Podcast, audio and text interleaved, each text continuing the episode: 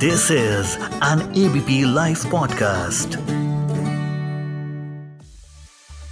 फिर संसद का सत्र शुरू हुआ है और फिर हंगामा हो रहा है। आखिर इस हंगामे का तोड़ क्या है? क्या कोई ऐसा समझौता हो सकता है? कोई ऐसा फॉर्मूला हो सकता है जिसके तहत सदन शांति से चले, विपक्ष को बहस का भी मौका मिले और सत्ता पक्ष को अपने बिल भी लोकतांत्रिक ढंग से पास कराने की सुविधा हो? नमस्कार, मैं हूँ आपका दोस्त विजय विद्रोही। आप सुन रहे हैं एबीपी लाइव पॉडकास्ट और न्यूज़ इन डेप्थ में आज इसी बात की चर्चा करेंगे कि संसद को चलाने का फॉर्मूला क्या हो सकता है। फ़िलहाल देखते हैं कि हो क्या रहा है। जब जब संसद का कोई नया सत्र शुरू होता है, खास तौर से वो सत्र जिसके तुरंत बाद विधानसभा चुनाव होने होते हैं तो ऐसे में वो सत्र बहुत ज़्यादा हंगामेदार हो जाता है। विपक्ष के लोग वेल में उतरते हैं, विपक्ष के लोग हो अल्लाह हंगामा करते हैं कहते हैं कि हम डिबेट करना चाहते हैं, लेकिन सरकार डिबेट नहीं करने दे रही। सरकार कहती है कि साहब, हम तो चाहते हैं कि डायलॉग हो डिबेट हो, संवाद हो, लेकिन विपक्ष ही अड़ंगे अड़ाए हुआ है, वेल में कूद जाता है। हम जो देश के कल्याण के लिए नए कानून लाना चाहते हैं, जो नए बिल रखने चाहते हैं, उनको बिल रखने नहीं देता। सरकार पर आरोप विपक्ष लगाता है कि वो ध्वनिमत से वॉइस वोट से, गलत तरीके से बिलों को पास करा देती है।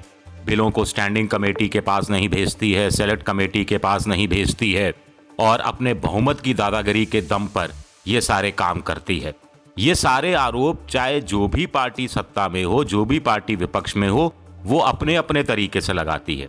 जो पार्टी विपक्ष में होती है, वो कहती है कि सदन चलाने की ज़िम्मेदारी सरकार की होती है। फिर वही पार्टी जब सदन में, सरकार में आ जाती है तो कहती है, सदन चलाना सामूहिक ज़िम्मेदारी है। तो आखिर में ऐसे में एक बड़ा सवाल उठता है कि क्या कोई फॉर्मूला निकल सकता है? देखिए, आमतौर पर सांसदों को परेशानी क्या होती है? सांसदों की बड़ी परेशानी ये होती है कि उनको लगता है कि उनके साथ न्याय नहीं हो रहा। उनको लगता है कि उनके, सांसदों को लगता है कि उनको स्पीकर हैं लोकसभा में और सभापति हैं राज्यसभा में। वो पूरा मौका नहीं दे रहे, बहस में पूरा टाइम नहीं देते। अपनी बात रखने का उनको वक्त नहीं देते। सरकार अपनी दादागिरी करती है, बहुमत की दादागिरी करती है। विपक्ष को मौका नहीं मिलता पूरा। और एक और दिक्कत यह है कि सदन के दिन, चाहे लोकसभा हो, चाहे राज्यसभा हो, चाहे विधानसभा हो, इन सब के दिन कम होते जा रहे हैं। अब एक कानूनी बाध्यता यह है कि दो सदन के सत्र जो होते हैं, उनके बीच में छह महीने से ज़्यादा का गैप नहीं होना चाहिए, ज़्यादा से ज़्यादा। इसलिए सरकार सदन जल्दी जल्दी बुलाती है ताकि ये दिन जो हैं वो पूरे हो जाएँ। इस पर अभी शिमला में एक फॉर्मूले पर विचार हो रहा था जिसमें स्पीकर लोकसभा के ओम बिरला, उन्होंने एक बैठक बुलाई थी पीठासीन अधिकारियों की, विधानसभा अध्यक्षों की, जिसमें इस बात पर विचार हो रहा था कि क्यों ना ऐसा फॉर्मूला बने कि मान लीजिए विधानसभा की सौ संख्या है, सौ विधायक हैं। तो वहाँ पर साल में इतने दिन कम से कम सदन चले। 100 से 200 अगर विधायकों की संख्या है तो साल में कम से कम इतने दिन सदन चले। 200 से ऊपर विधानसभा में सदस्यों की संख्या है, विधायक हैं तो फिर इतने दिन सदन चले। क्या इसी फॉर्मूले पर बात हो सकती है? अच्छा फॉर्मूला है।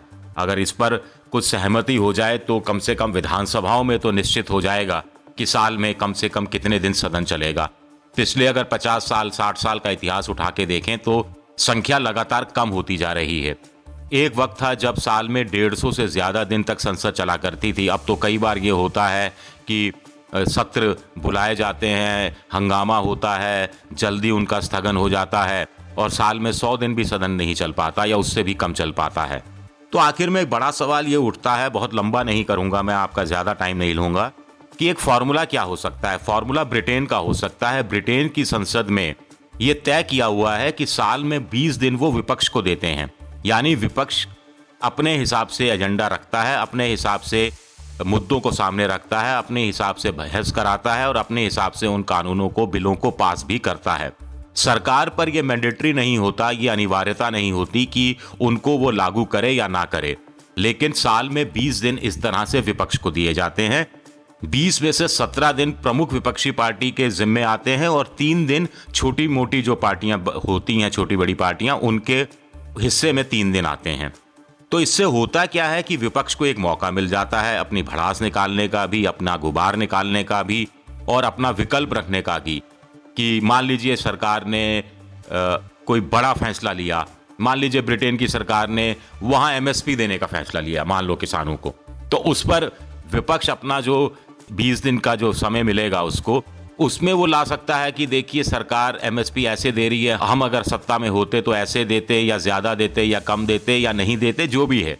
तो ये स्वस्थ लोकतंत्र के लिए ज़रूरी होता है। लोगों का विश्वास और ज़्यादा लोकतंत्र में पनपता है।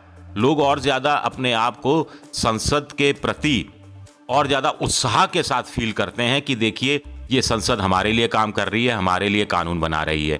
तो क्या कोई ऐसा फॉर्मूला हिंदुस्तान में भी निकल सकता है? ऐसा ही कुछ कनाडा में भी होता है। अगर ऐसा कोई फॉर्मूला निकालने की दिशा में पहल होती है तो क्या विपक्ष उस पर सहमत होगा? मुझे लगता है विपक्ष को तो तुरंत सहमत हो जाना चाहिए। लेकिन क्या सत्ता पक्ष, खासतौर से वो पार्टी जो बाहरी बहुमत से सत्ता में है, वो क्या साल के 20 दिन इतनी आसानी से विपक्ष को दे देगी? फिर क्या उनको नहीं लगेगा कि विपक्ष पॉलिटिकल फ़ायदा उठाने की कोशिश करेगा, पॉलिटिकल स्कोर करने की कोशिश करेगा? और मुद्दों को सामने नहीं रखेगा। ये बहुत सारे सवाल हैं। चलिए न्यूज़ इन डेप्थ में आज के लिए इतना ही। अगले हफ़्ते फिर आपसे मिलेंगे किसी अन्य विषय पर। पूरी तफसील से, पूरी गहराई से, पूरे विस्तार से हम बातचीत करेंगे। अब अपने दोस्त विजय विद्रोही को इजाज़त दीजिए और सुनते रहिए ABP live podcast this is an ABP live podcast